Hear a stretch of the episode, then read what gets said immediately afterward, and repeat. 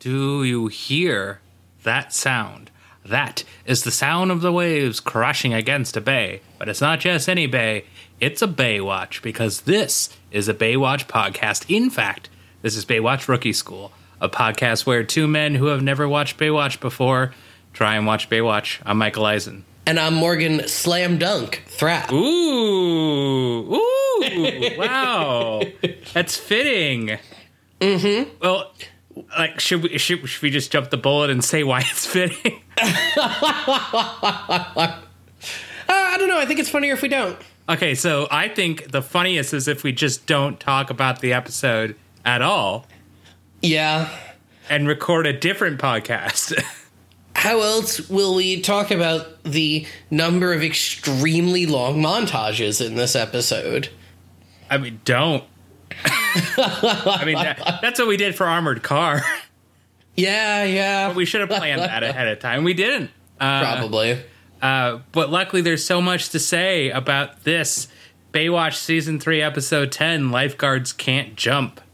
Mm-hmm. So this was written by Lloyd Schwartz, who also wrote the Gilligan's Island episode.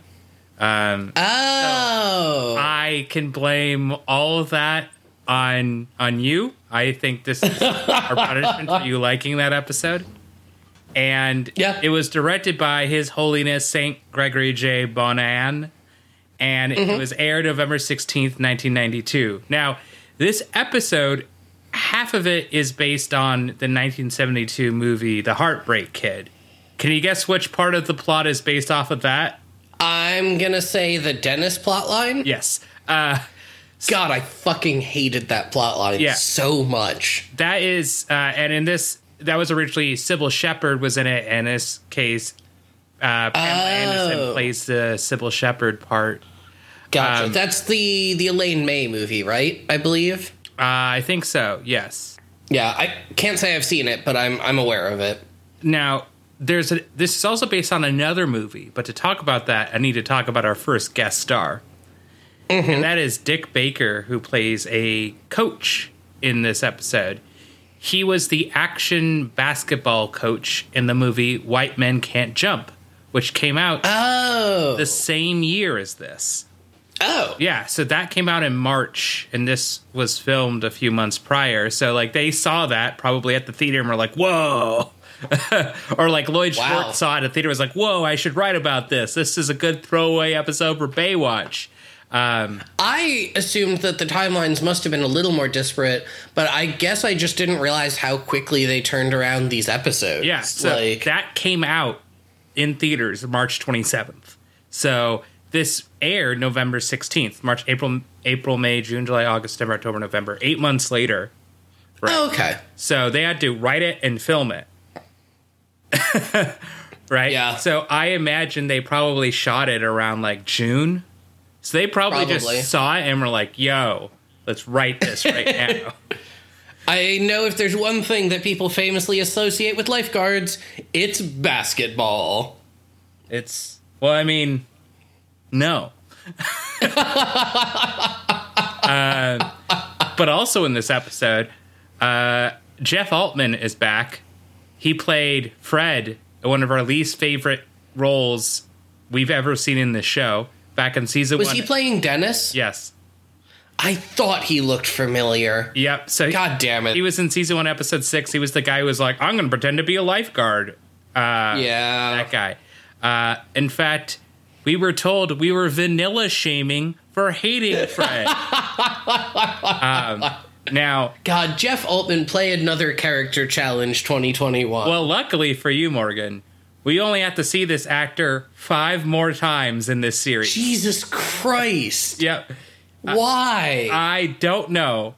Uh, I he's a comedian, and I don't think he's funny, and I think his roles suck, and I think his Yeah. acting sucks. I think everything Yeah. about him sucks.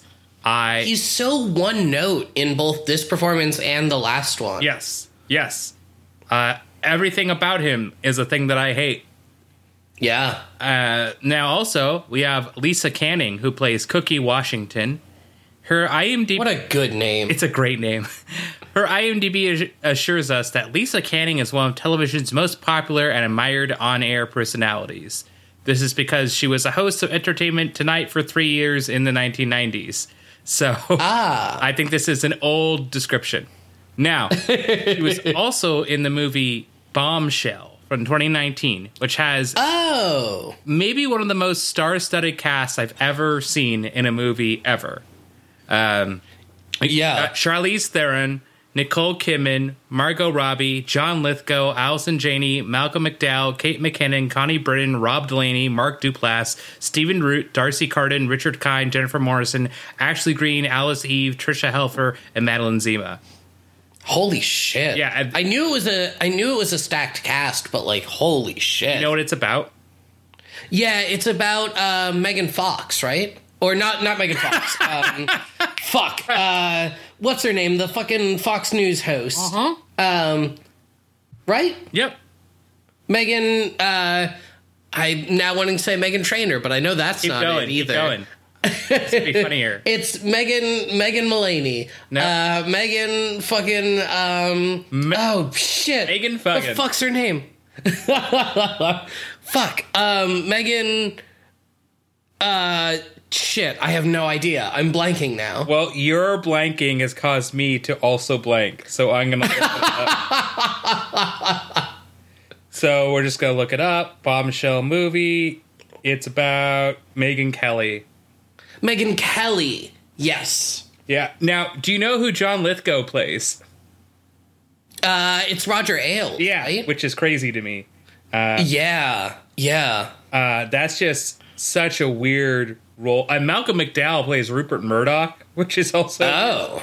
Um, I haven't actually seen the movie, but I just remember hearing a lot about it and how it was actually really bad and like supposed to be showing how skeezy and, you know, sexually abusive those offices were, but then ended up just having like super skeezy male gaze that made it actually just feel like they were abusing um fucking Margot Robbie. Like Yeah, all the uh the reviews I'm reading say that um it was a cutesy screenplay which unfolds at a cartoony pace more suitable to a dark comedy. Uh, yeah. And then Megyn Kelly posted a 30 minute video being like, mm, I don't like this. It's like, Yeah. okay. Uh, it seems like it was very much trying to cash in on like the big short and like adam mckay's style of stuff Yeah. um, without having the skill of adam mckay Yep. Yep. Now, Lisa Canning was also in Weird Science with Anthony Michael Hall, who plays Trey Harris in this episode. Wait.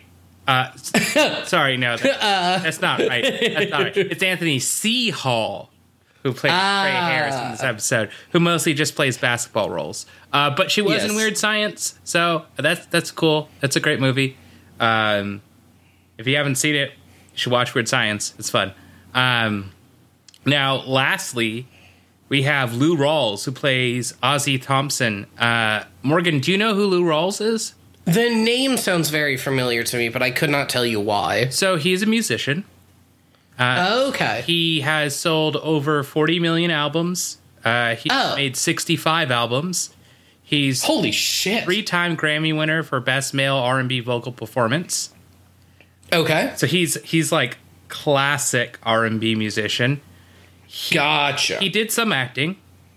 Uh, he you may know him as well. He would first he would end up with a regular role on Baywatch Nights, so you'll see more of him. oh Um, i kind of liked him in this episode so i'm not mad about that good because other than Hey Arnold, where he played Harvey the mailman, who was a singer, Baywatch Nights is his only regular acting role ever.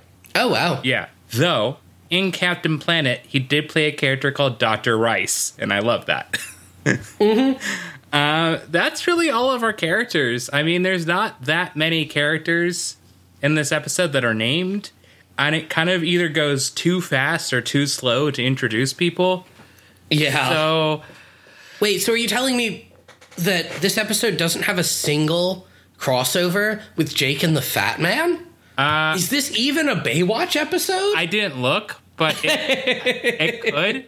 Uh, if you want me to, I can look through the 95 actors from Baywatch who were also on Jake and the Fat Man. No, it's quite all right. It's honestly Uh, funnier to skip an episode to then come Yeah. back when you least expect it. uh, we, we've had too many Jake and the Fat Mans in a row.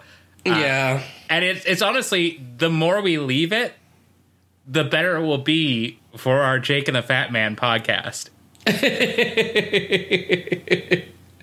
believe the cler- the correct plural is Jakes and the Fat Man. I believe it's called Jake Cast. the Jake Cast. Uh, but yeah, I guess uh, I guess let's get into the episode then. Uh, we start off with a little bit of marimba music. Uh, yeah, in my version, there's like 15 seconds of marimba music, um, and then we go into the basketball game Whoa, that is whoa. shot very badly. So Yes. I would like you to uh, go on YouTube and look up a Okay. song. Okay. And the song is called Running Wild, and it's by the Soup Dragons. And click play and listen to that for like 30 seconds or 15 seconds. Okay. This is interesting. Yeah, it's very weird Yeah. because this is the song we get for this montage in the original airing. This makes much more sense than the version I got. It doesn't make sense though.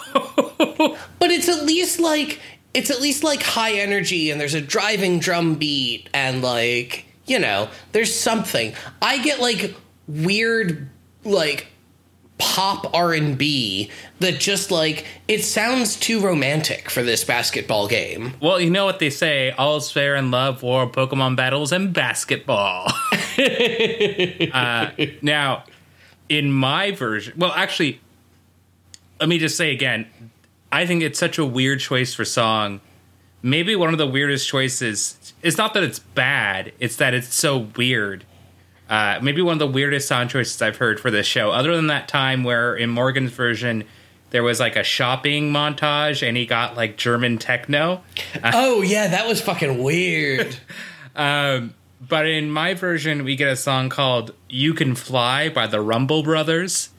Ooh. and they are a duo from Doncaster, England. And I guess they were like, "Oh, the Soup Dragons are from the UK, so let's get a UK band for this one." Sure. because it sounds vaguely similar to the original song, but nowhere near as good. So, um, Morgan, just please read these lyrics. All and, right. uh, do your magic. Always rising up to bring you down. Gotta show 'em all you're the best around. All you can do is spread your wings and you can fly. All you gotta do is spread your wings and you can fly. Yeah, yeah, yeah. Yeah, yeah, yeah. Yeah, yeah, yeah. Climbing to the top, there's no higher stakes. Breaking all the rules if that's what it takes.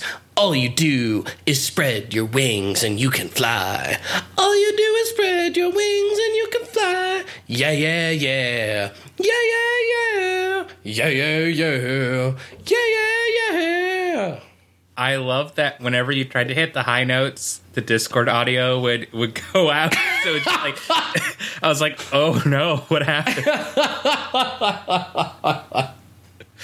Uh, yeah, I mean, it sounds roughly the same quality as the song I got, uh, which was also not good. Yeah. But yeah, we get like a three minute solid montage of just basketball that's shot very badly. Like it's most of it is from the like waist down, and there's these giant lens flares and super quick movement. So it is absolutely impossible to follow what the hell is going on. Yeah, I don't know about you. I mean, first off, basketball isn't necessarily my favorite sport. Uh, No, um, but I have never watched a basketball game in my life. Oh, really? yeah. Oh, but you've seen Space Jam, so you've watched the best basketball game.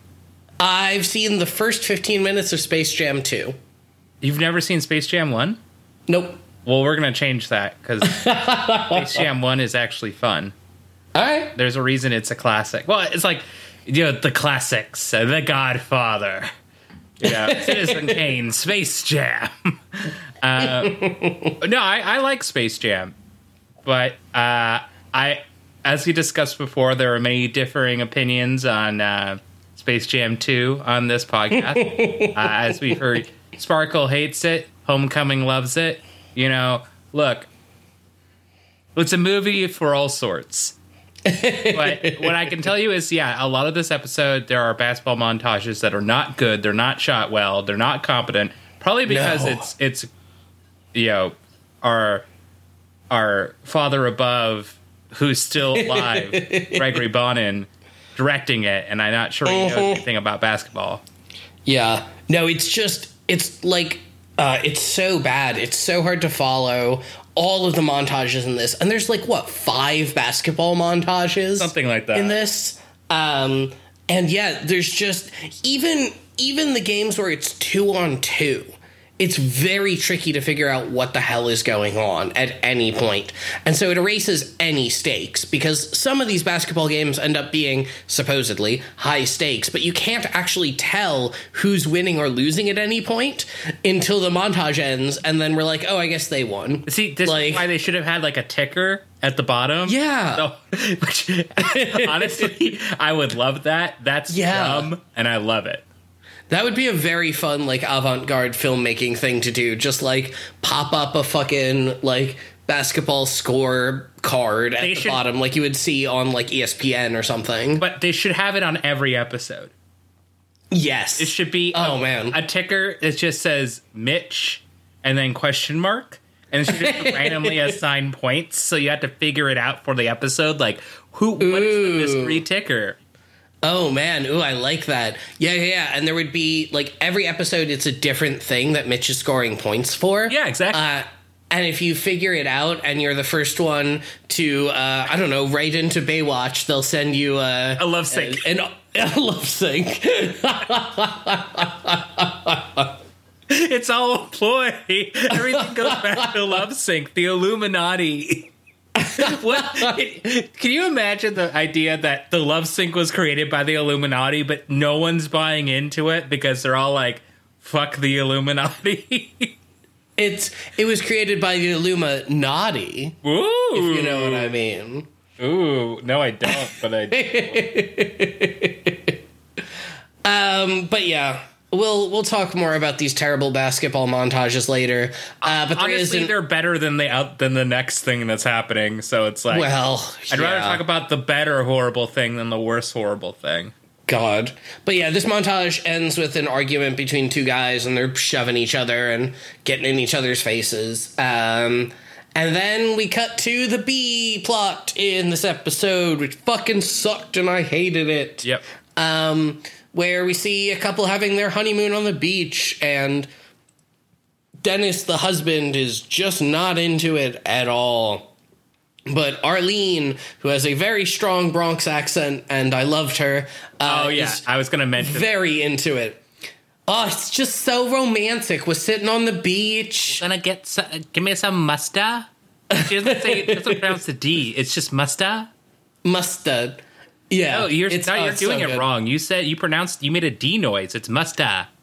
She she swallows she swallows the D.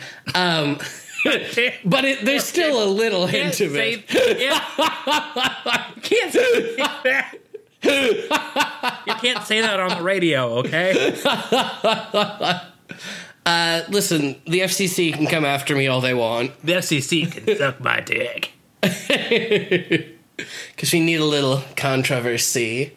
Um, but at this point, uh, Dennis loses his napkin, and CJ shows up to pick it up, and the husband immediately uh, ogles her and falls in love. Um, and the wife is oblivious, and uh, Dennis goes after CJ to apologize for littering, and CJ's like, "Oh, okay, sure." He says, Uh, he says, I'm not a bad guy. I'm not one of those guys. I'm not a bad Yeah. guy. And she's like, what guy? And I'm Yeah. a litter bug. And she's like, okay. he goes, my secretary is a slob. And she goes, okay. Yeah. My note at this point was fuck this dude. Um, and then I have an exchange written down near the end of him and CJ talking. I would say flirting because he's definitely trying to flirt, but um, where he says, I like to smell the fresh air, the clams, the crabs, the sand. CJ goes, me too, and just walks off. and I was very excited that CJ was going to shut him the fuck down. Uh, but then she doesn't later in the episode. Um, God. Um, but yeah, then we get a scene of Mitch and Stephanie racing on the beach and bantering. Uh, but then, Well, and we get we get the the further characterization of them of just they are not willing to admit how horny they are for each other, uh, oh god, yeah, and everything is a competition between them. yeah. No, they are they are fucking like it's a miracle that they are not having sex on the beach right now. Um, I mean, they could just I go guess- bar for that. yeah, I was gonna say. Just go to a bar. They're a great drink. Yeah, yeah. It's I mean, it's not my favorite style Oh, of drink, but it's up. not terrible. It's a sweet drink. yeah, exactly. Um it's you know, it's not terrible. I prefer I think if I'm going to go in that style, I like a tequila sunrise better cuz it's just a little simpler. Um See, I want more complicated because I want more sugar. don't get me wrong, I'll drink a sex on the beach, but if I'm gonna drink like '90s Fern Bar cocktails, give me a give me a uh, tequila sunrise any day. 90s fern bar? Yeah, um, so fern bars are a term used to refer to like TGI Fridays and Applebee's and Chili's because a lot of them around the time of the 90s when they were getting very popular tended to have a lot of fake ferns everywhere to make them look classy but still differentiate themselves from nightclubs. Uh, and that's where a lot of the used styles of drinks like Wait. got their start. Why would anybody need to differentiate a Chili's or an Applebee's from a nightclub? Because they were trying to give it like a different vibe. Like a lot of No, the- I mean like there's no vibe I can think of, even in the '90s, of like an Applebee's where you'd walk in, you'd be like, "This sit-down family restaurant is kind of like a nightclub." I mean, the lights I mean- are on.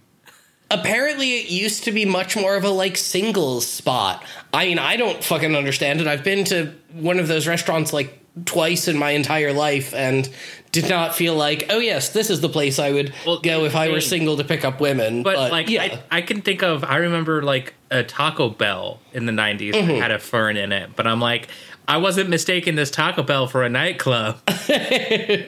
well, the problem is now you could because they have Taco Bell nightclubs in wherever the fuck they have. Taco Bell opened a couple locations that are like late night restaurant nightclub things. Um, where you wait, can wait, get wait, like wait, wait, wait, wait. Baja Blast margaritas or whatever the So fuck. you're saying I Mm-hmm. could go to a nightclub, which I wasn't going to go to in the first place, but now I can go to the Taco Bell nightclub, Mm-hmm. and I could, like, as as the intended activity, go shit my brains in the bathroom. like as the intended activity. Yeah, but now you can do it with loud music. Oh, that sounds amazing. Because before I was just shitting in the bathroom without the loud music, without the Taco Bell. It was just the Yeah. like food poisoning from like the shitty drinks. Yeah. Wow. Okay, so I want to go to the Taco Bell nightclub. Uh, that sounds amazing. Um, I do, my hope is that it's actually a nightclub that's like a combo, like you know the Taco Bell combo restaurants, right?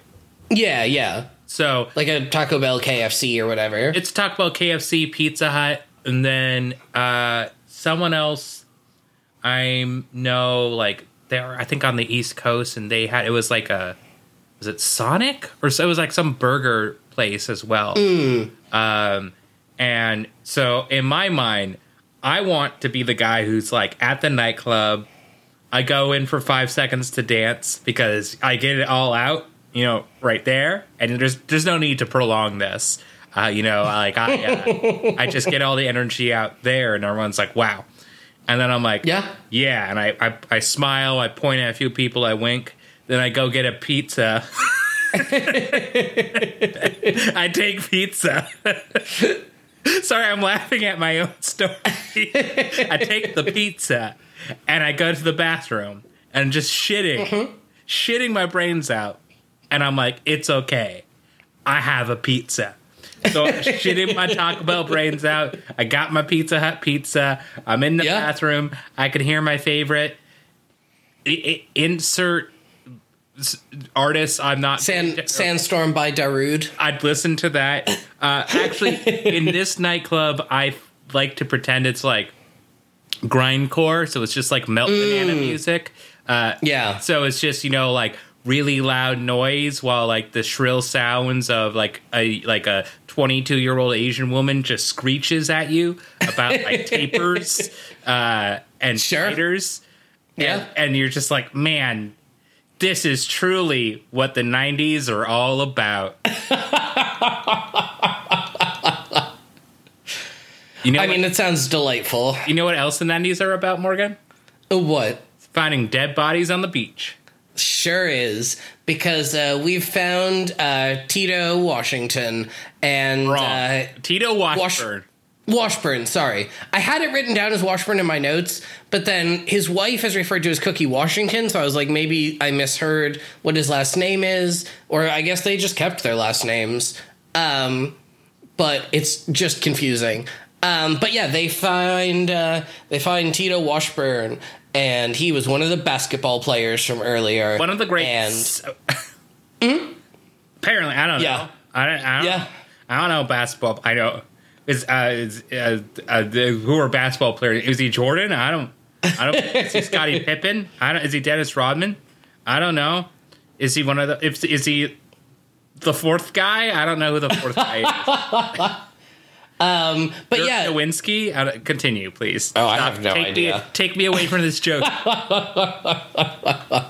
Uh, yeah, I'll uh, I'll dribble into the next section of this episode. Um, I think I have now used all the basketball terms that I know. Um, uh, yeah, we learned from Mitch and Garner. Uh, so originally, Mitch is like, "Hey, did you know this guy?" And I was like, "Well, that's kind of racist because they're both black, and that seems to be the only connection." Uh, but then Garner's like, "Yeah, no, he used to play college basketball. Yeah. that's how I knew him." Uh, and It- it's like also, he did a lot of cocaine. Yeah.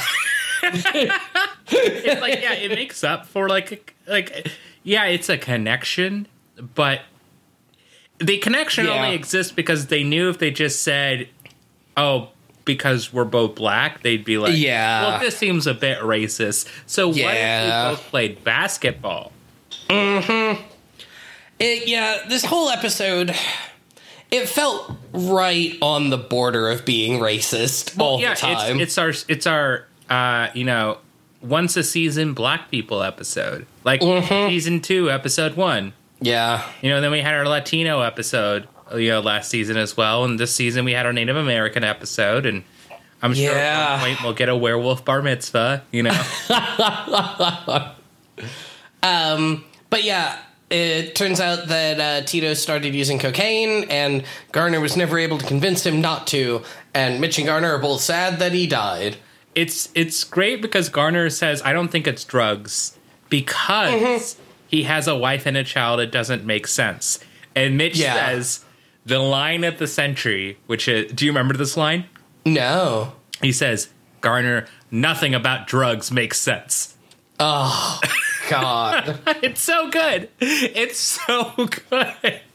I also loved that Garner was wearing a Dare shirt for most of this episode. Oh, a lot of the sh- God. So he he in the next scene wears uh, a "Violence is Immoral" MLK Jr. shirt, which was really Yeah. awkward to me because he's a cop, yeah. right? Yeah. It, it, like we see all the time, Garner just like restraining people via violence and like guns and such. And I'm like, I get that in. I don't want this to sound racist. In the once a season episode that you decide to write, where you those are the only episodes where you include black people. You also had a guy wearing an MLK shirt. I get it, but you also Yeah. had a violence is immoral shirt for the cop. Yeah.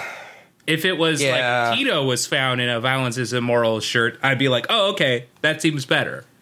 Yeah, totally. Uh, no, it's it just feels very I don't know, weird. The politics of this are weird. You want to hear a weird politics thing? Sure. Okay, so this is my one likely wrestling reference this episode.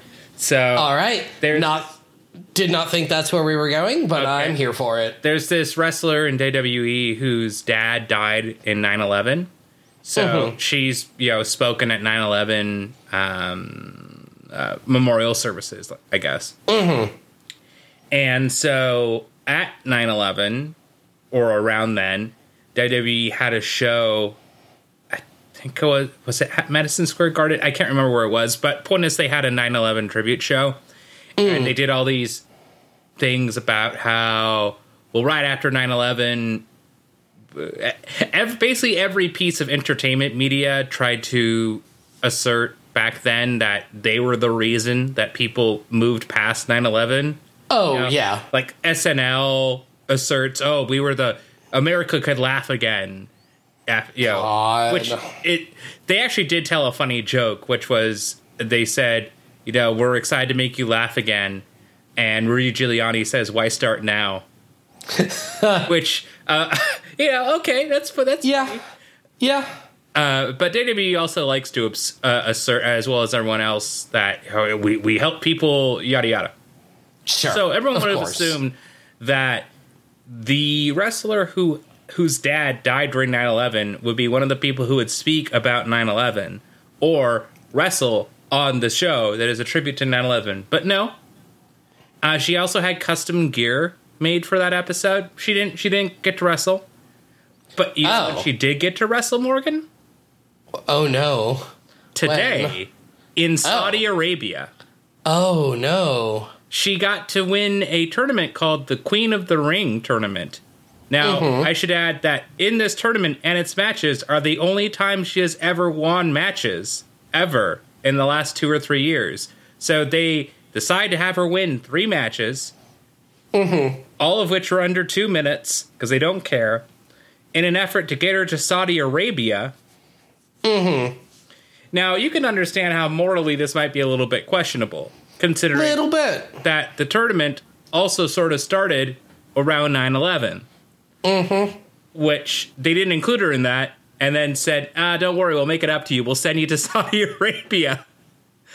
Um, and they also did a, hey, guys, remember, love is love, no violence, no bullying campaign to promote Saudi Arabia. Oof. To say, look, we're all, we're all just like each other, while the Prince of Saudi Arabia sat there front row. and then they came out in Susan G. Komen shirts. Oh my god. it's so Oh funny. God. It's so funny. Oh my god, I love blood money. I that's the thing. I love blood money. That's that was that was the rant. I just need to get it off my chest. Yeah, no fair. It was a good rant. Um yeah, let's see. Uh next up Yeah, we get to meet Lou Rawls because Garner is practicing shooting hoops. Uh, when Ozzy comes by, Lou Rawls to tease him for being a cop. Um, and Garner's like, "Hey, you have some information I want." And Ozzy's like, "Yeah." Well, first you got to beat this guy in one-on-one basketball, and then I'll tell you. Uh, and they play basketball for a bit and trade points for a while. Uh, and then Garner finally wins, um, and it's impossible to tell who is winning throughout any of this long basketball game. Yeah, I was very Um, confused what the rules were. Um, but then Ozzy is like, actually, the only thing I know is Tito had a family. And Garner's like, hey, the fuck? Uh, and Ozzy's like, well, if you come back tomorrow, maybe say- I'll have learned more things. He didn't say he had a family. He said his marriage was on the rocks. Right, that's what it was. Yeah, yeah, yeah. Yeah, we already knew he had a family, but it's just like, but there's drama. Mm-hmm. Um, but then we cut over to a hotel where Arlene is sunburnt to fuck. Uh, and Dennis is very mad at her about this, but he won't admit it. Uh, and so she has to stay inside for a while. So now uh, we get to see that Dennis's plan for the day is to stalk CJ. Uh, and throughout this entire plotline, it is played as if this is a funny, goofy thing that a man is harmlessly doing, and we are Morgan, given you need to very stop- goofy music. You need to stop vanilla shaming me, okay? Because Yeah, it's just normal yeah. Mm-hmm. to have these feelings of. Now, look, I know some of you may like insta stock people, But you know that that's weirdo creepo shit. Yeah. I don't want you sexual perverts even close to me.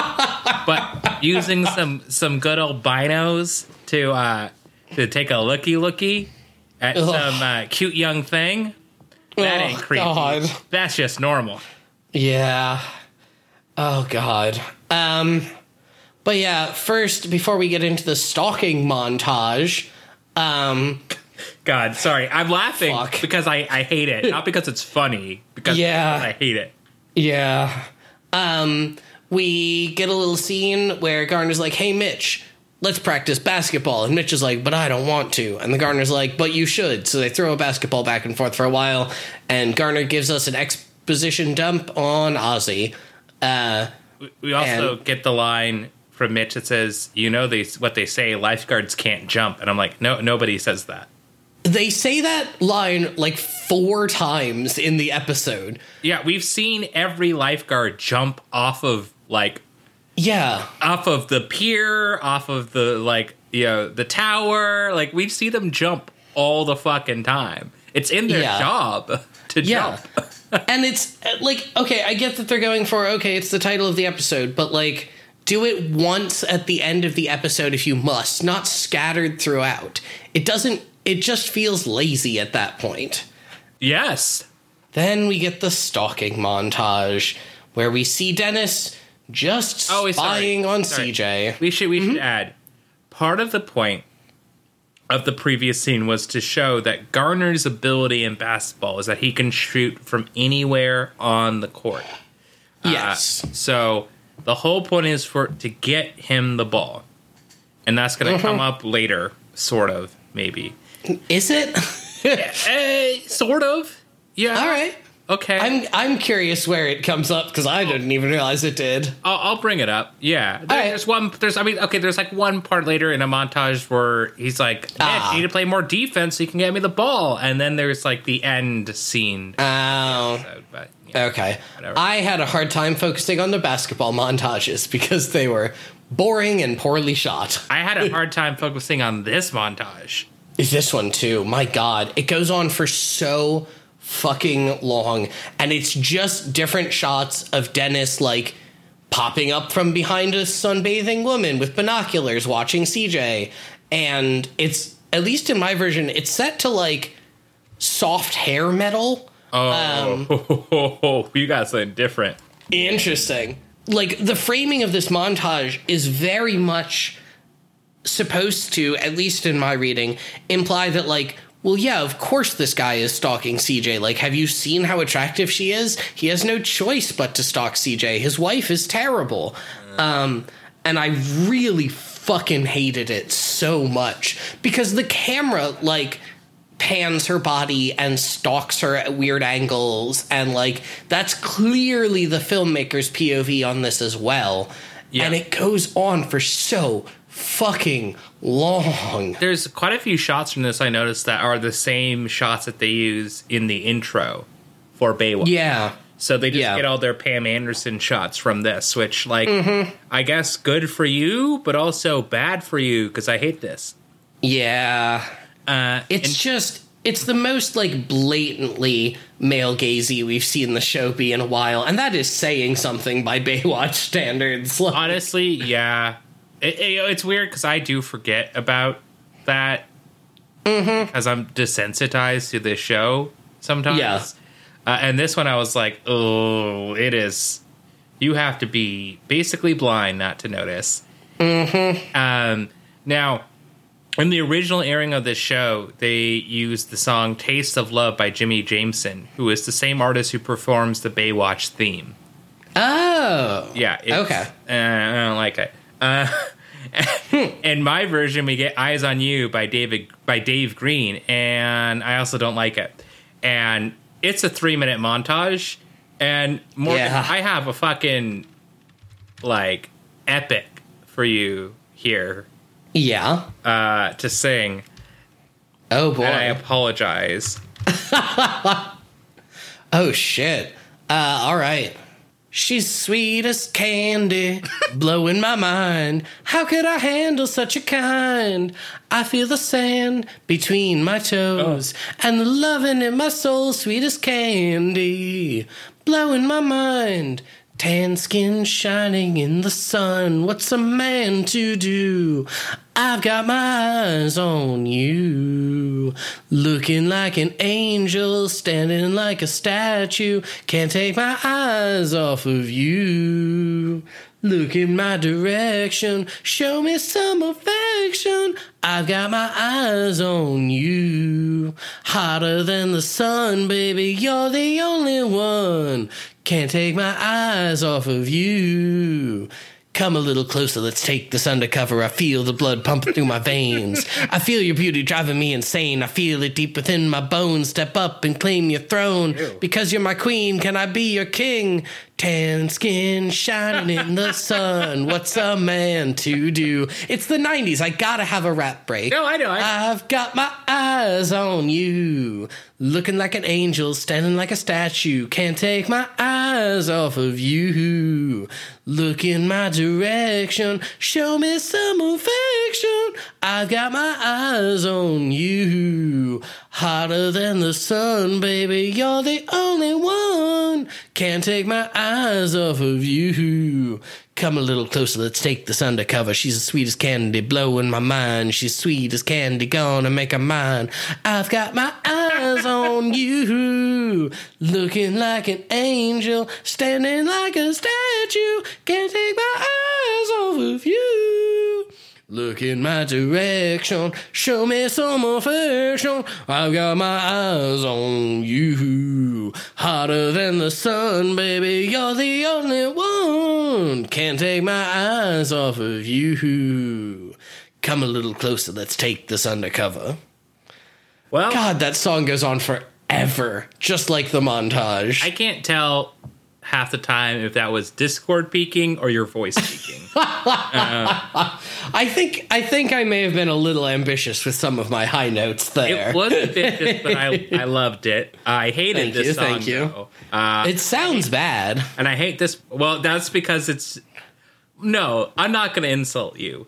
The song itself is bad. Your version, not necessarily great.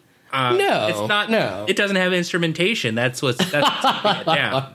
You know, if, That's true. if we had like six marimbas in here, whoa, look out, Oh. buddy. Man, get a little trumpet in there. Ooh.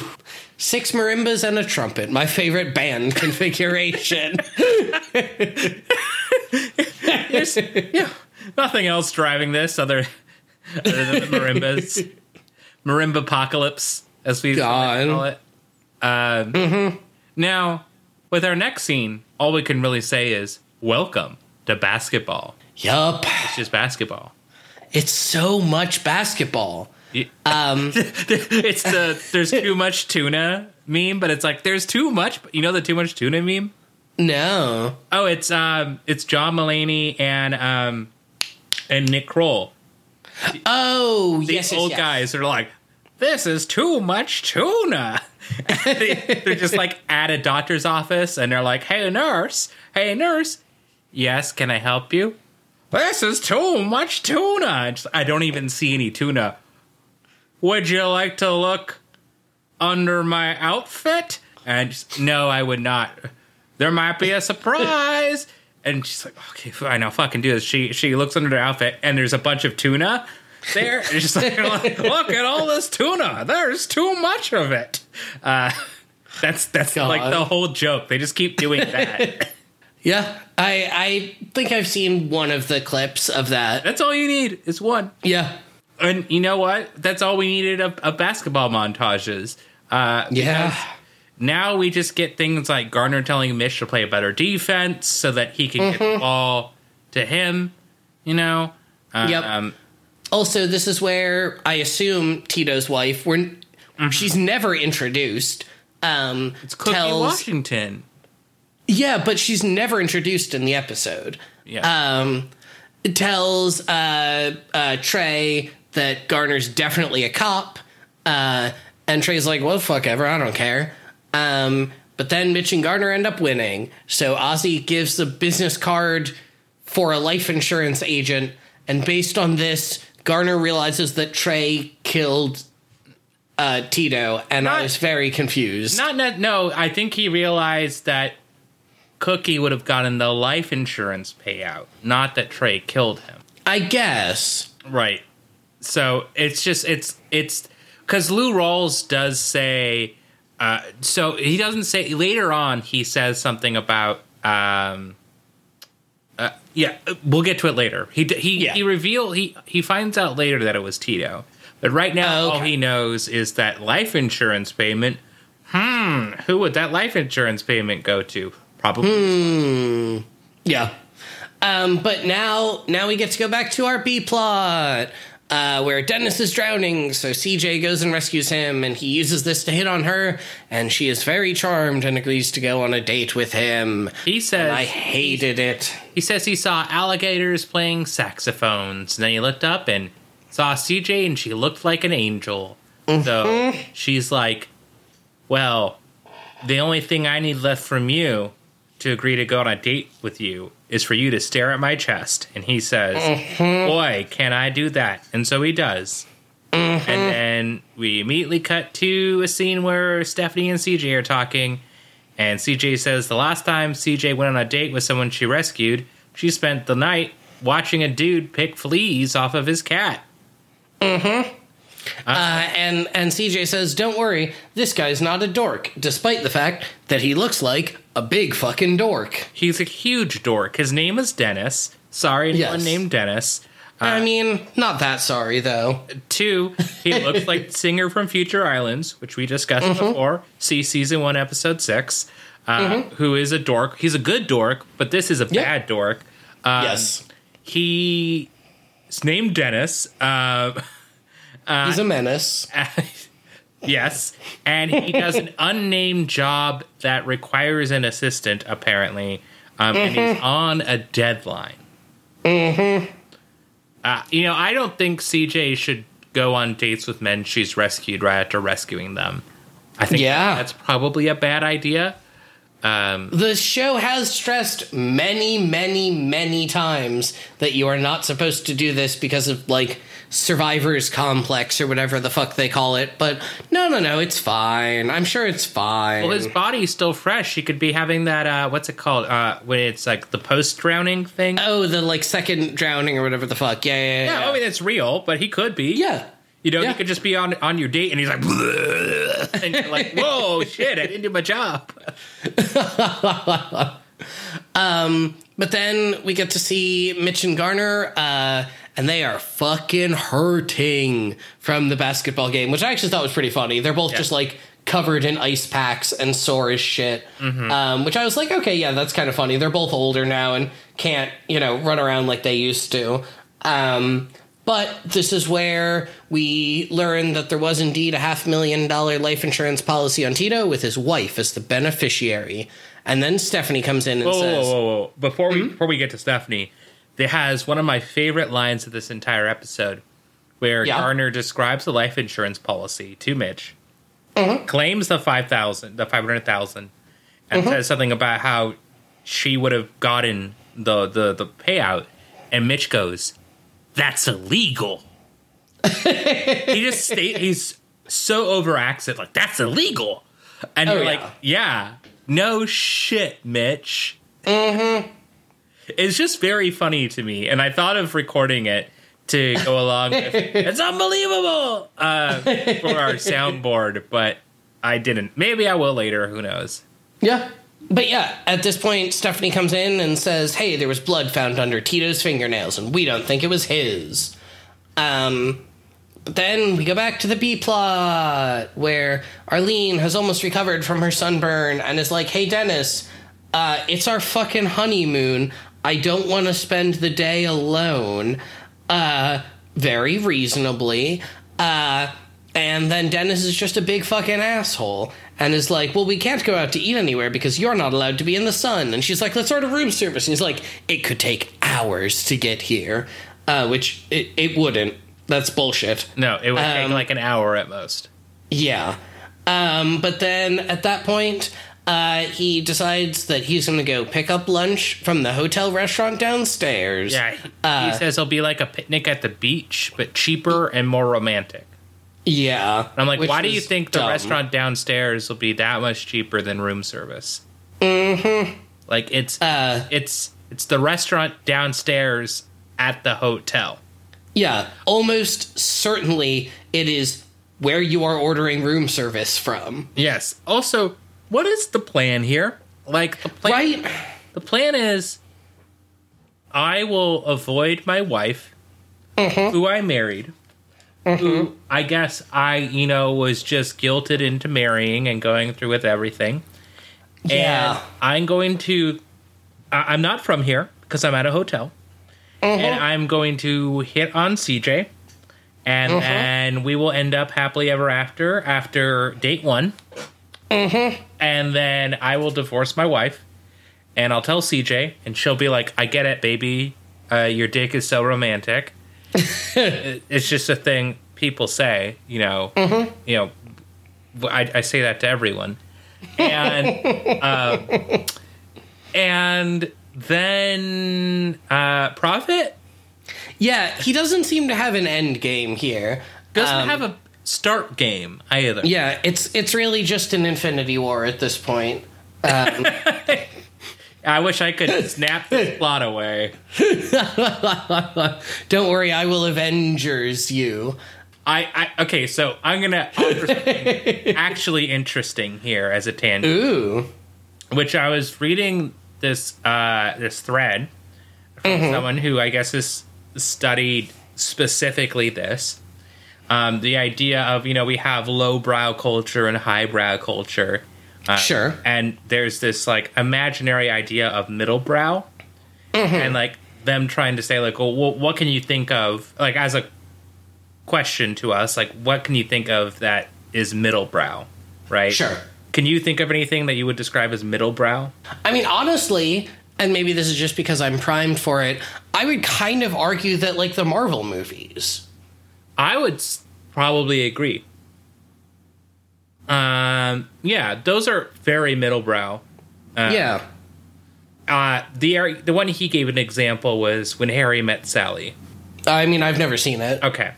So the idea he described as like a middle brow was that like there is an ongoing argument of like that middle brow doesn't exist because there's no middle. But the difference is is that the idea of middle brow was created because uh, like lowbrow culture is for the masses and highbrow culture is for like the rich and you know like the one percent. But, Sure. Uh, what happens is that as lowbrow culture becomes more and more popular, at some point, a lot of times it just becomes highbrow Sure. because all of a sudden they have the funds or the means to release it to the highbrow. So middlebrow was stuff that was designed, and also as like the the masses go on up in life, they get ever closer to becoming the highbrow, like in- Sure. in, some sort of like free market economy idea. Sure. Um, so middlebrow was it was uh, media or just culture that was supposed to appeal to to lowbrow, allowing them, but then also it was supposed to appeal to highbrow, but more specifically that it was meant to imitate high uh, highbrow as people in like this lowbrow status are going up the ladder without losing a lot of the like individualism or not the individualism it's the opposite of individualism um, the like grand cultural communal status of lowbrow comedy Right. and lowbrow cinema and everything so they could still feel like yeah this is made for me for the masses but it's also kind of super fucking arty so Interesting. Marvel is totally that, and that Yeah. like, yeah, it's supposed to be like this nerdy thing that's very specifically nerdy. Uh, that is like it's like oh power and like concepts and nerdy stuff here, right? It's that's not necessarily like for the masses, but it's become so like processed and Yeah. mass It's produced. it's all of those things, but it's also the third act of every single Marvel movie is a CGI fight scene. Well, like right, exactly, exactly. I would Yeah. say it's very different from I. Let's just use the Dark Knight as an example. Dark Knight was super highbrow. It was wasn't lowbrow stuff. Um, you know, that was a superhero movie that was not lowbrow. Um, I don't think of that as middlebrow either. Uh, it's it's too arty in terms of the way it's like made. Wow. Uh, yeah. well, like tons of CGI. Wow, cool explodey things. Super, it's super lowbrow in that regard, but it does retain a lot of the like the nerdy shit to make it middlebrow.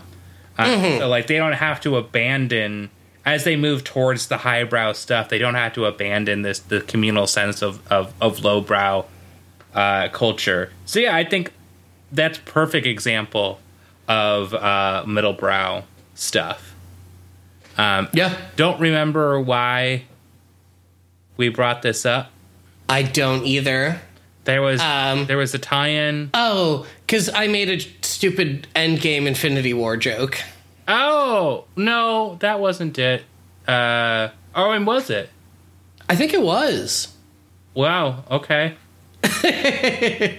well, you know what? Back to Baywatch. You see, Arlene says she wants a sandwich, and it's the most New Yorker thing I've ever heard. Because she does not pronounce the D in mustard, uh, and I could find for you the exact sandwich that she wants, Yeah. but I'm not gonna. It was it was ham with lettuce, tomato, onion, and heavy mustard. Um, And and I, and what? and don't forget the Diet Coke. Oh, Diet Pepsi. Oh, there's egg on my face now. But he hates egg salad. That's the Um, joke.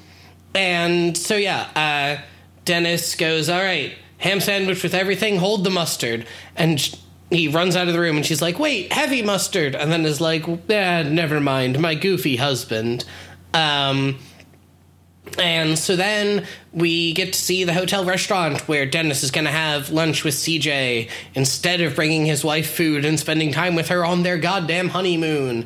Uh, and CJ is dressed to the fucking nines. No, she's uh, in this like gorgeous black dress. It's not uh, the and nines. Dennis. That's just like an outfit. I don't. Yeah, I mean, I'm being you know, shitty. She's got a peace Um, sign necklace though.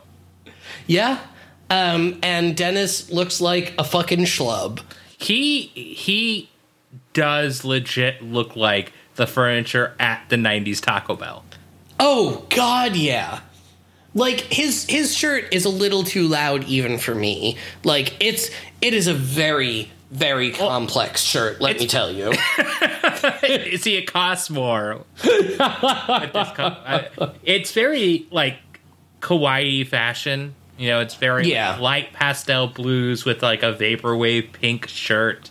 Uh, Yeah. and on him, it looks so wrong. Like you cannot Oh pull yeah. this off at all. No. Uh, you should instead be just wearing like a polo shirt, and that's it. Mm-hmm. No pants, just a polo. Just fucking Donald ducking it. Well, you should wear a polo shirt on the top and then a polo shirt on the bottom, and then stick your Ooh. leg through the armholes of, of second Oh polo. God. I'm just picturing like you stick your junk through the neck hole of the lower polo shirt and fucking pop the collar. Well, also you have to button it up first. Okay, if you cut the collar off the bottom polo shirt, is that circumcision? I wasn't prepared to answer the question. Oh, oh, this God. is one of the worst ideas we've ever had. At that point, is it like a skirt? You know, if you wear it like that, Guess? or is it like, is it a short? No, I don't- it, I don't know. I think it's like a booty short Yeah, because it's probably so tight around your thighs. probably. Unless you got very skinny thighs. This Dennis does not have very skinny thighs. That, No. only only good people have skinny. Fucked up. I don't know what I'm talking about. Um, but yeah, Oh, uh, we forgot a scene, an important scene. Oh, yes, we forgot that Garner and Mitch uh, play more basketball. Well, they play more basketball, and we find out that they're going to be playing against Trey Harris, and that uh, Lou Rawls is like, the rumor is that Trey was seeing Tito's wife, and it's like, oh, that makes sense. And then Mitch stares at them, stares at the people we're gonna, they're going to play against, looks at Garner, then says, "I'll take the white guy." And then Garner Yeah. frowns and face palms while Mitch smiles, and I was like, okay, that's a little funny. Yeah. Um, but yeah, then there's then there's a lot more basketball. Um, But back yeah. to this, Dennis. back to this. Dennis pulls out the chair, and CJ sits down. He smells her hair, and then he comes. Yeah. He's really fucking horny during all of this, and it's deeply upsetting. He doesn't provide any conversation other than "You're a goddess." Wow, like you're a goddess, Mm-hmm. or you're like a true visionary. And she's like, "Uh huh." Well, she's like, Yeah. "Oh, that's so nice." And then after a while, she goes, "Uh huh, uh huh." Like I know, I know. Yeah. And you know, Morgan, I'm not I'm not one for for PDA. I'm not I, Mm-hmm. I don't like PDA. But you know what I do like? Mm-hmm. Do you? I I don't. I what what do you like? I like PDA. Some Pamela Denise Anderson. Oh God! I've been thinking it. about that joke for two weeks. and I finally got to make it. It came in the shower two weeks ago, and I was like, oh boy, oh boy.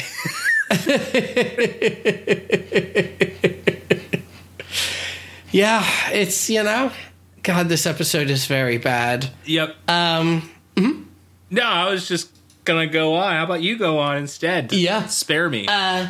but yeah, um, after all of this, eventually uh, his sandwich order is ready, and CJ's like, "Hey, what the fuck?" He's like, "I just have to bring my sandwich to my assistant."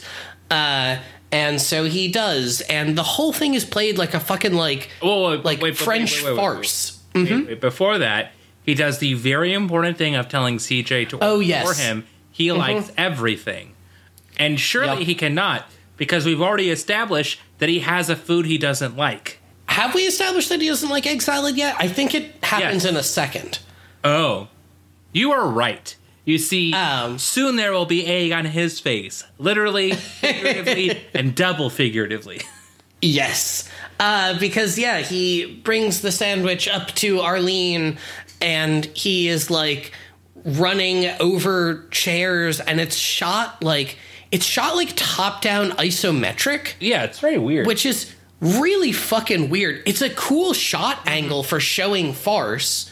It's a cool shot angle for like a French heist cinema. Exactly. Well, and it's even scored in my version like that. Um, Yeah. like it's very like French orchestral music, like you would see in like you know like a '70s French farce. Um, Dennis is stealing the heart of CJ. is he though? Because I think he just an asshole. Um, I, I I think she just has bad taste.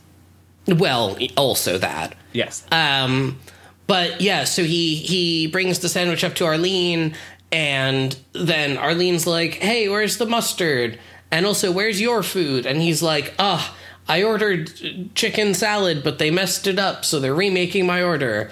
Oh no, let me go grab you your mustard. Um, and so he runs downstairs and, and and and well, so he has to go back twice, once for the mustard and once for the diet Pepsi. yes. Um, yeah, he goes back once and, or no, right, it's the Diet Pepsi first, and then he comes back and Yeah. he's like going back to CJ, and then she's like, hey, what the fuck?" I'm slipping everywhere. Do you know? Okay. Do you know the?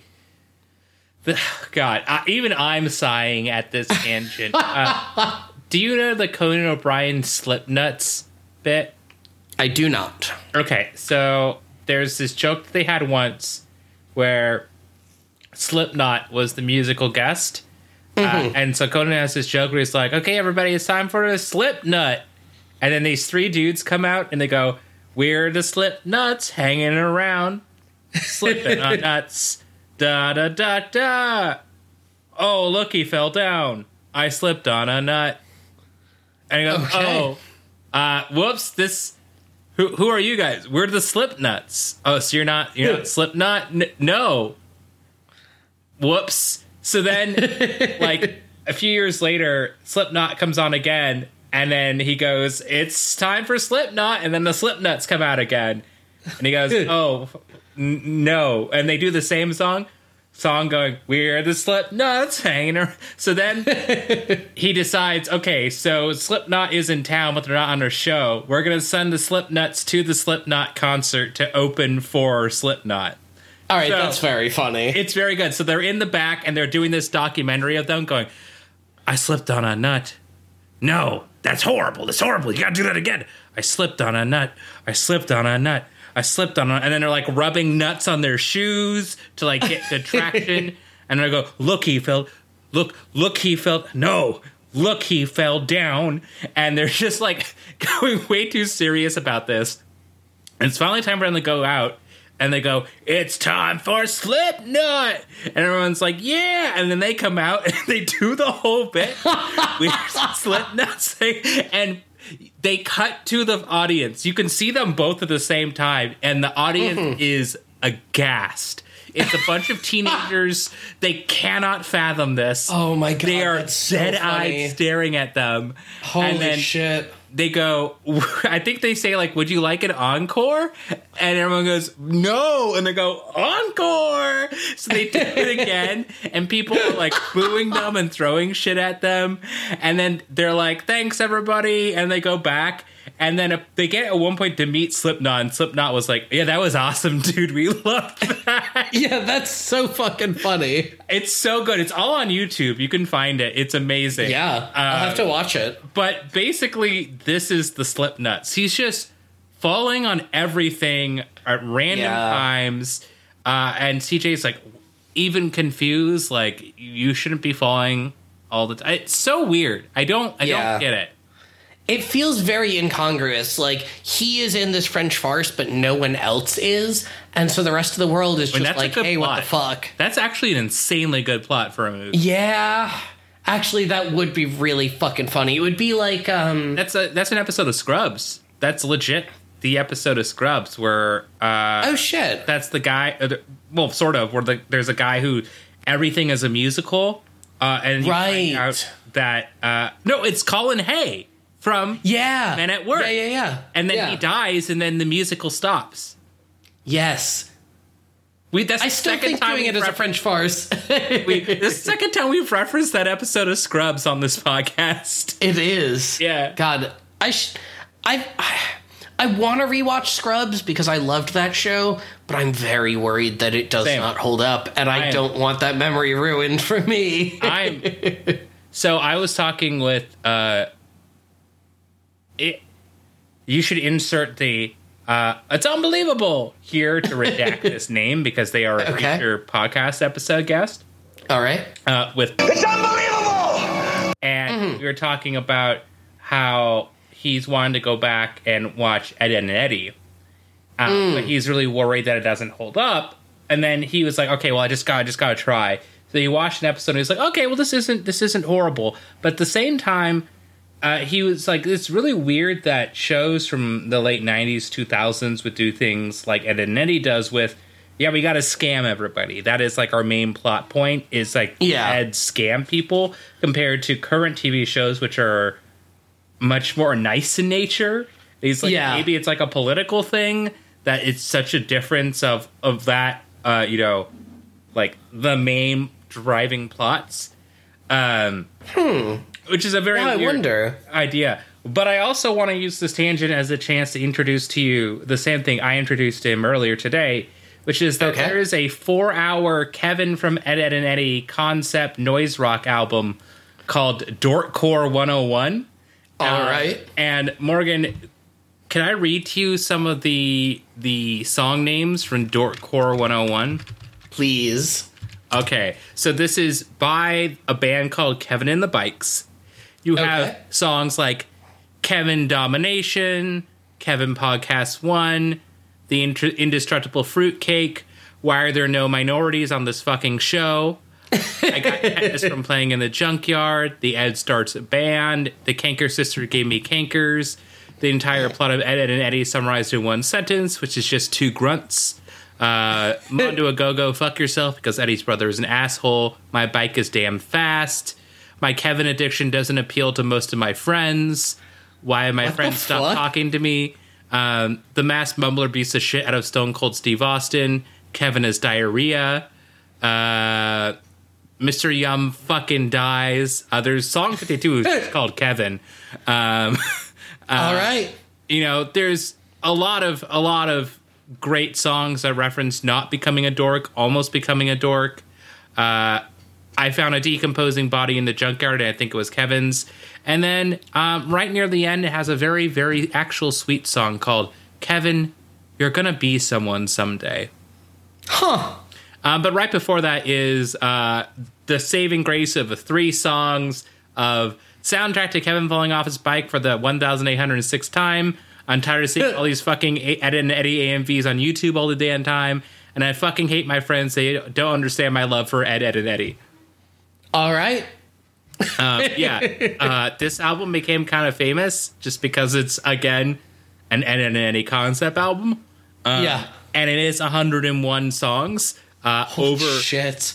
uh, four hours. And the author does say, fun fact, the album becomes listenable at track 83. I've listened to like six songs of it, and yeah, that makes perfect sense. Uh, it's Wow. really listenable. Wow. Um, but hey, now you all know. Go listen Yeah. to it. What, Yeah. like you do anything else with your time. You're listening to this podcast. Podcast where Ed, Edd, and Eddy. Um, Actually, you know what? I like that joke now. We're switching it off of a podcast for two men because we've already established that joke. We've had Yeah. three seasons of that joke, and now we get to change it up. I, I say so. I say we run wild with it. Um, just like uh, Dennis keeps running wild in this episode and taking weird paths where he like leaps over chairs and Yeah. crashes into waiters. Uh, and my note for this scene is fucking leave already, CJ. You are way too good for this. Yes. Um, but then eventually Arlene realizes she's missing missing the mustard on her sandwich. Um, and so she heads downstairs. But then we get that's right, it's another basketball montage. Um, this one has like big band R and B behind it, What? at least in my version. Oh yeah, oh it's great. Okay. Um, that's. Yeah, tell me more, and then I'll tell you. Yeah. Um, but yeah, basically the only real point of this montage is that Trey skins his knee real bad after I think it's Mitch like checks him.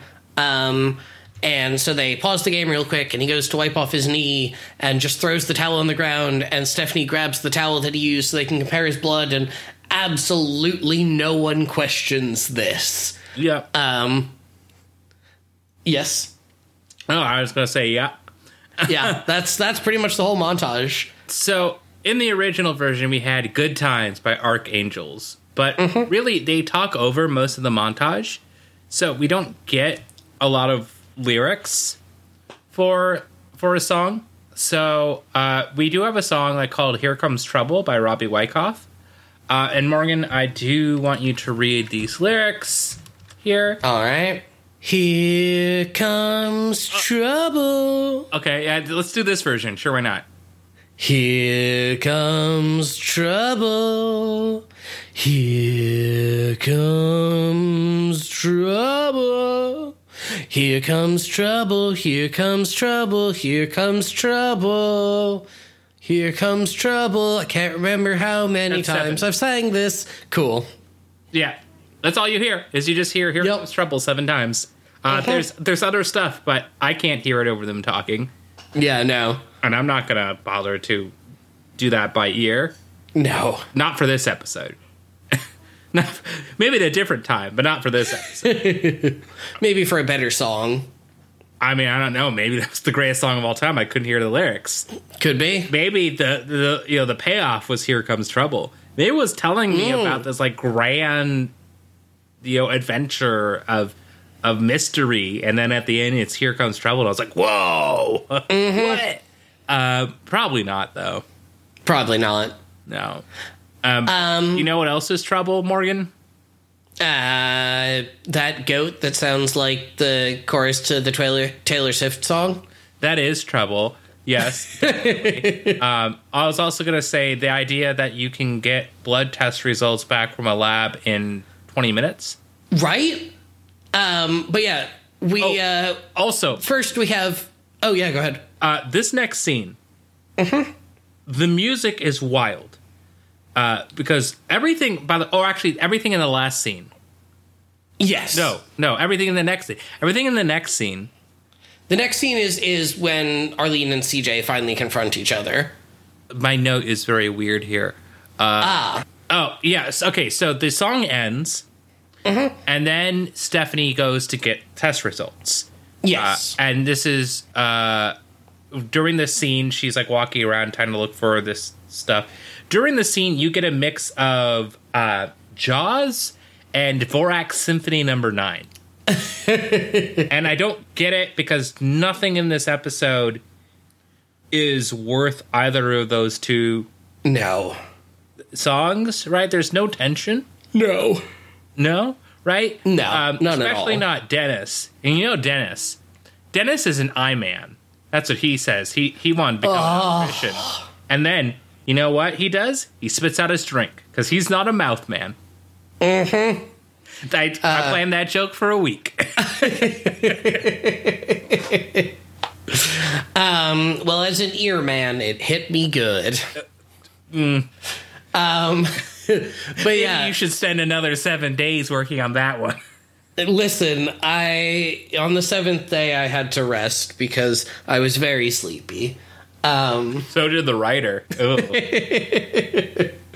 Um, but yeah, at this point, uh, Arlene comes downstairs and Dennis is at the table uh, with CJ, so he runs over to head her off and. Uh, Arlene's like, "Hey, what the fuck? You're clearly having lunch with CJ instead of me on our honeymoon." Uh, and he's like, "What? No, I'm not." And then she's like, "Your jacket is at the table." Uh, and he's like, um, and then uh, CJ comes over and is like, "Hey, our food's getting cold." Uh, and Arlene is like, "Hey, what the actual fuck? I'm his wife." And CJ is like, "You're his wife? Oh fuck! What the hell is wrong with you, Dennis?" Uh, and also, we learned earlier that Dennis. Uh, uh, Arlene thought Dennis hated chicken salad, but actually he hates egg salad, thus proving which came first. Um, and so, just at this point, a waiter is walking by with a giant egg salad plate. Um, and so CJ slams it in his face. Uh, and, and then that's the end of that plot line. So then we get, guess what? It's more fucking basketball. But don't worry, don't worry, don't worry. Because Stephanie gives us something amazing here. Yes. She introduces to the world Mm-hmm. the take home pendency test version of a blood test. Yeah. and this goes, it's Trey's blood. I brought the police. Yeah. yeah. It's been five to ten minutes, including her travel time. She somehow managed to get a blood match, get the cops on board, like all of this. It it makes absolutely no sense. In my mind, what she did was she took some of Trey's blood, put it in her mouth, swirled it around, spit it out. Okay, I remember that taste. Then get some of uh, Tito's blood, puts that in her mouth, swirl it around, goes, Patooey, that's not the same thing. It's Tito's blood. Uh, or Trey's blood, or wow, fuck it. It's Yeah. look. This is a bad idea. Don't do this. Yes. I need to convince you to to not do that. Then Lord knows you need some extra help. Yeah. Um but yeah, at this point, uh they once again say the name of the episode and then uh, Trey runs away, but they catch him and arrest him. And then Mitch and Garner make basketball jokes about how Mitch is finally playing defense. Uh, and then we see them playing more basketball. Um, and then Mitch can't dunk, so Garner says the name of the episode again. Yeah. Uh, which, to be clear, is lifeguards can't jump. Uh, and then we learn that Trey and Tito's wife gave Tito an OD amount of coke. Which is like, we have one minute left of the episode, and you're telling Yeah. us now. Yeah, it it was so stupid. Uh, so then Mitch It's and Garner, It's very season one. Oh yeah, This is Mitch like and Garner. One of the most season one episodes we've had in a while. Oh, absolutely. Yeah, no, it's. I mean, the whole fucking episode felt like filler. Like, Well, Because- I mean, all, all of this this show is filler. well, but I'm saying even within the episode, like we have like 15 minutes of montage in this episode. Like, there is nothing substantial in this episode. Morgan, how else Um, are, is America going to learn what basketball is if not for Baywatch? It's true. It's true. Um, but in case we haven't gotten enough basketball, guess what? It's time for Mitch and Garner to play one on one basketball. Uh, and then we learn that actually Mitch can dunk and can jump, and he's been hiding this all along. So we fade out on him giving a smirk to camera after he dunks. It's like a Um, smirk that's really, really evil. Yeah, oh, yeah. He looks very ominous. Yeah, uh, it's like that um, that Aphex Twin album cover. Yeah, yeah, yeah, yeah. It's very creepy. Mm-hmm. Yeah. but yeah, that's uh that's the episode. Well, um, on our scale. Oh, actually, for, you know what? Before we do the scale, so let's talk about some IMDb ratings. oh, sure. Uh, one person who always rates it badly said this was a good episode. That's wrong. Uh, the Sand Crabs agree that this is bad. 277 says apparently this, sh- this show should have been called CSI Malibu Beach. And then there is the really stupid stuff like Jeff Altman, ogling Pam Anderson. I realize it's difficult to write a lifeguard series with constant saves that doesn't get boring, but Crime on the Beach doesn't get it either. And Yeah. then the crazy sand crab, which is sand crab seven two two, who titles this episode a review as "Who Dat Bookie." Um, says, Don't love that. nope. A plus eye candy, vexatious comedy, lots of hoops and some murder, maybe. Kinda snoozegenic. Doze off or don't. Not a lot to eggs. Spect. Ugh. And then finally, Wow. we have a new commenter, uh, Dio, Dios Prometheus, Okay. who says either this hotel does not have room service, or honeymooner Jeff Altman's character is just plain dumb, running around getting food and drink for his sunburned bride, who is thinking of cheating on with Pam Anderson, whom he has been ogling on the beach more than Hugh Hefner. Meanwhile, Super Mitch and Chunky Gardner don't like that. Get mixed up in a murder investigation of a college basketball player and have to play two on two to get the information they need to solve their case. We find out Gardner can shoot like Bob Boone of the defunct Utah Stars. No clue what that means. Sure. And Mitch if you say so. Yeah, why not? and Mitch just has to play defense to beat Gardner. They win most of their games, but Lou Rawls strings them along, so they have to keep playing for him. Um, yeah, uh, Morgan. Uh, on a scale of one to ten, where one is discovering that love is dead, and ten is discovering that you have a gold prospecting 49er uncle who left you a gold boot in his will, where would you rate this? Yeah, I mean, there's not a lot to love in this episode, unless I guess you really, really like confusing base or basketball montages. Um, I. I- I don't know if this episode is racist, but it feels like it is a little bit. That's a problem. But I, I can't point to anything specific about it other than just like generally this show treating black people other than Garner as just like, oh yeah, they just murder and do basketball. Um, all they know is hot chip and lie. Um, and it's there's just not very much going on in the A plot, and the B plot is actively horrible. Um, and Jeff Altman is just really not a good comedian. He's not funny. He's super fucking creepy. Um, and I I didn't like it. Um, so I uh, I am going to give this episode. I think I'm going to give this episode a two. Um, there's very little to enjoy in this episode, but it didn't quite hit the lows of a one for me. Um, and I will say that a two is the experience of uh, trying to cheat on your wife, but then you get a plate full of your least favorite food shoved in your face by the person you were trying to have an affair with. Uh, how about you, Michael? I'm gonna give it a two as well. I don't think it was like a one, but it was just Yeah. offensive to my taste. Yeah. Uh, it was really bad. I didn't like this. Um, I said it was like a season one episode a little bit before, but season one episodes are better than this mostly. Mostly. Yeah, mostly. Um, I just didn't because season one episodes I at least had fun. I didn't have fun. Yeah. Um, Yeah. and you know we've been having some fun with these episodes in season three so far, and this just has felt like the least fun of any Yeah. episode so far, which is disappointing. So yeah, that's a that it's a two, and I'm gonna rate a two as the experience of seeing what's happening on the Cool Cat Twitter right now. Which is that Cool Cat What? has uh, started and uh, making NFTs, and oh no. people are not happy. Uh, good. There are like a bunch of replies. I want to read to you some of them. Some of them Oh, say, sure. This is not going grink, you fuckface. Um, one says, I thought Cool Cat taught kids about going green and being good to the environment. Just the opposite of that. NFTs, NFTs are something a Dirty Dog would like, not Cool Cat. um, cool Cat, I think I like save image more than destroying the environment. Um, one says, uh, Cool Cat, NFTs are not very cool. You should stop and think about the environment, which is a way cooler thing to do. Um, you are cool no longer. I don't love you. Wow. Not cool, Derek. Very uncool. Mm-hmm. Uh, stop, stop, please, no, all caps.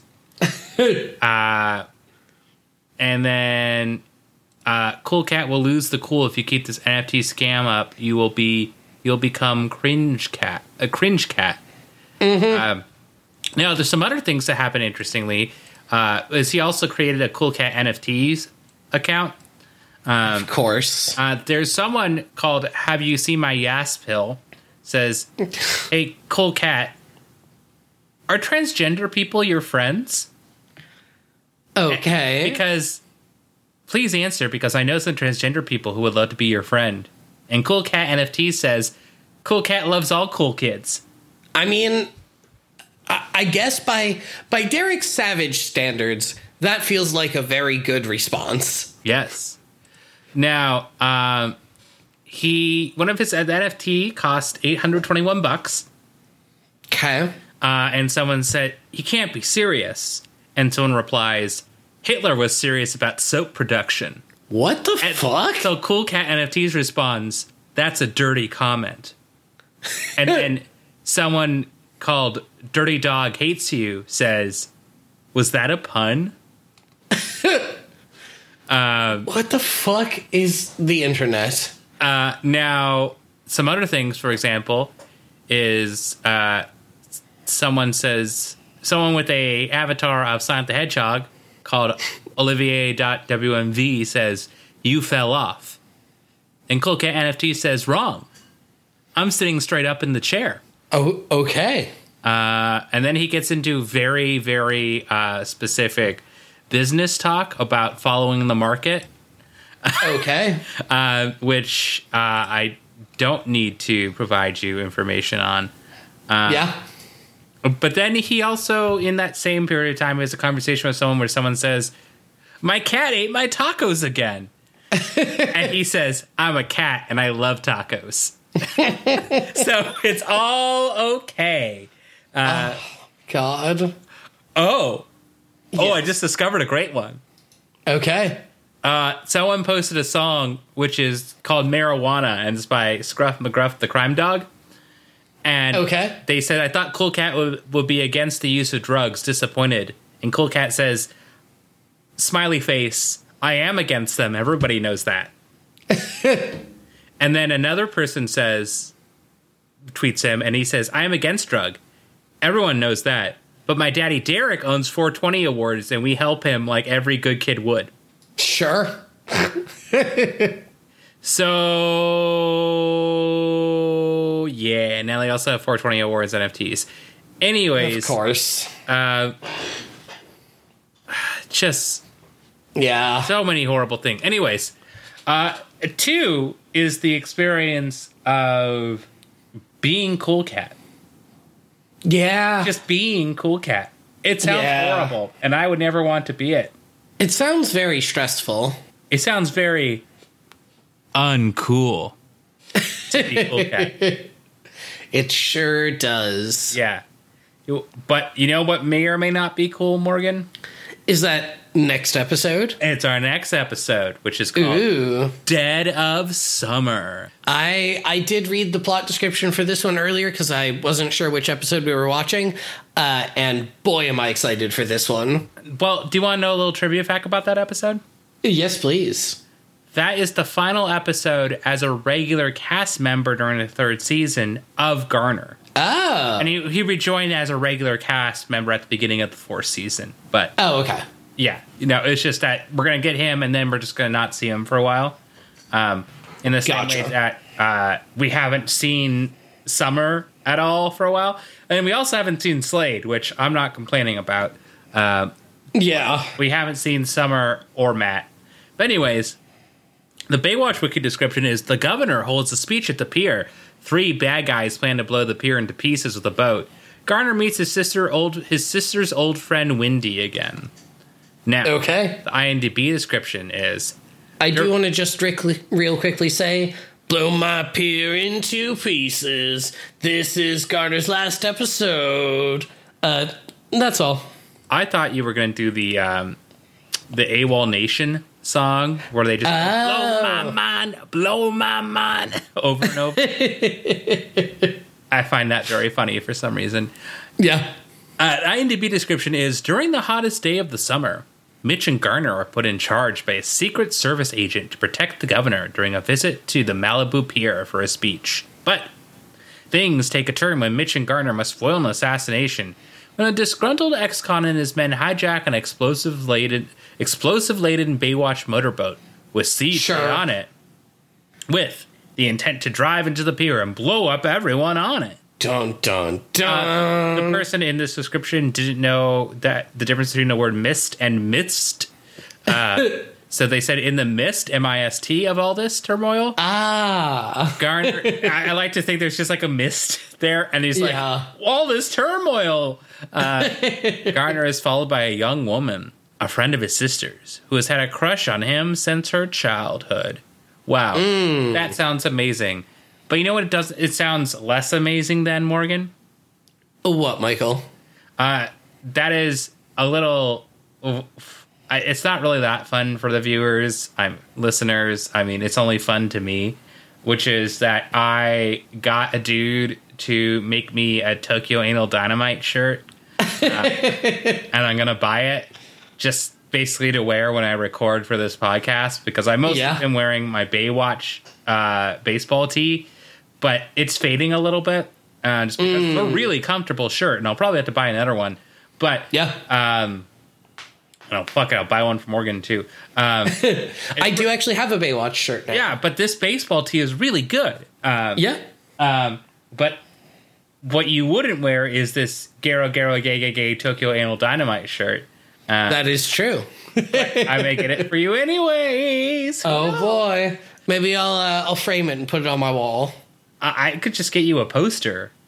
I could just No, I like I like the idea of it being a framed shirt as if it was like a retired sports jersey or something. In that I think case- is very funny to me. in that case, I'll, g- I can get you the all-round graphic tee Oh. because that way you have the graphic tee with the true coloring of it, Mm-hmm. uh, and that way it just looks way better. That can get like a phone case if you want.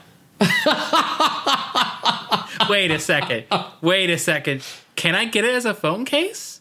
Hold on. I feel like you must be able to. This is- this is That's very- like what Redbubble does. This is very important. I mean, I could get it as a pillow. I, I want like one of the Society Eight tees, uh, Society Eight like pillow thing. Yeah. that'd be very cool. You should get it as a get it as a mug. I don't think I can't. Wait a second, though. I actually might. Hold on. I think we can make this happen. Hold on. Hold on. This is it's not important to anybody but Nope. us. Like this is just consider this extended podcast stuff if you like our podcast and you're like, oh, I wish there was more time with them doing stuff. It's like, okay, well, great. Here's them looking up the gear. Ah, iPad skin. Ah, okay, wait. iPhone Samsung. Okay, ooh. Here's the uh, Galaxy phone skin. All right. I can get it for. Yeah, I can get it for my phone, which Yeah. is perfect because you just get to see right in the middle the dude puking and shitting at the same time, Yeah. which is great. Oh, Red there's. Bubble did give me a mature content warning. uh, I can get you uh, a framed art print for eighty four bucks. Morgan. Yes. Morgan. Yes. This Yes. actually looks really good. Hold on. This looks really, really good. Look at this throw pillow. I mean, for a certain definition of good. No, I mean, look, it just it looks like a pillow. Well, yeah. Oh my god, look at that. oh, there's a mug. Oh, okay. So more Yeah. what I want for Christmas Yes. is I want this mug. I want Okay. Tokyo Anime. I want the tall mug because I actually use tall mug. So Sure. fun fact about me is I don't really drink that much out of like glasses. I always use a mug just because I enjoy it. Sure. Uh, and the best part about the tall mug is that the album name is cut out, so it's just the dudes shitting all around. There's like no context God. whatsoever, and and it's sixteen bucks, but it's thirteen seventy three when you buy two. It's twelve ninety two when you buy four of them, so you could get a bunch of them, and I could gift them out to people. yeah. Oh my god, it's the Baywatch Rookie School mug. God. oh my god. And people people think I'm immature sometimes. What? oh, I love this. There's even a travel mug. Uh, yeah. um, so if you if you do want a greeting card from us, you we can get you a uh for for a buck ninety four. We can buy fifty greeting cards. we can buy we can buy them at two ninety eight a pot. Uh, Tokyo Anal Dynamite greeting card, and Yeah. okay, we'll send it to you. We will send you a four by six or a five by five by seven point five Tokyo Anal Dynamite greeting card from Morgan and I. Are, you Yep. agreeing to this? You can cut this out. Absolutely. Okay. Absolutely. This is probably going to more likely to be bought than the Love Sync, uh, which we gave away for free, uh, but Yeah. no one took. yeah. Uh, we will send you a Tokyo Anal Dynamite greeting card. So Mm-hmm. I know you're all popping at the seams for it, but um, don't don't don't fall over each other. There's there's you know. Plenty to go around. Oh yeah. Oh, you know what the sad part is? Is uh, the hoodie? There's a really good hoodie version of this, uh, but I couldn't wear it out because it's again Tokyo Anal Dynamite. Yeah. But it's a really good hoodie. ah, man, that that sucks. Well, Morgan, uh, take us take us away. Yes. Just away. Let's Just take us literally away. take me away. Um. Yes. All that. Uh. All that is left to say here today is thank you all so much for listening to this episode of Baywatch Rookie School. If you want to find us on Twitter, our show handle is at Rookie School Pod. I am at Morgan P. Thrap. I'm at Tokyo Anal Dynamite. Um, I'm at. I I should change my. I mean, on Twitter, I am like my name and how many new albums I've listened to. But I should just change my handle from Snotsnit to at Tokyo Anal Dynamite. I'm not going. to. um, uh, I'm at Snotsnit. S N O T S N I T. We'll see you next week. And just remember, come on and slam. And welcome to the jam. Morgan, you have not seen that. You cannot do that. I don't. I refuse.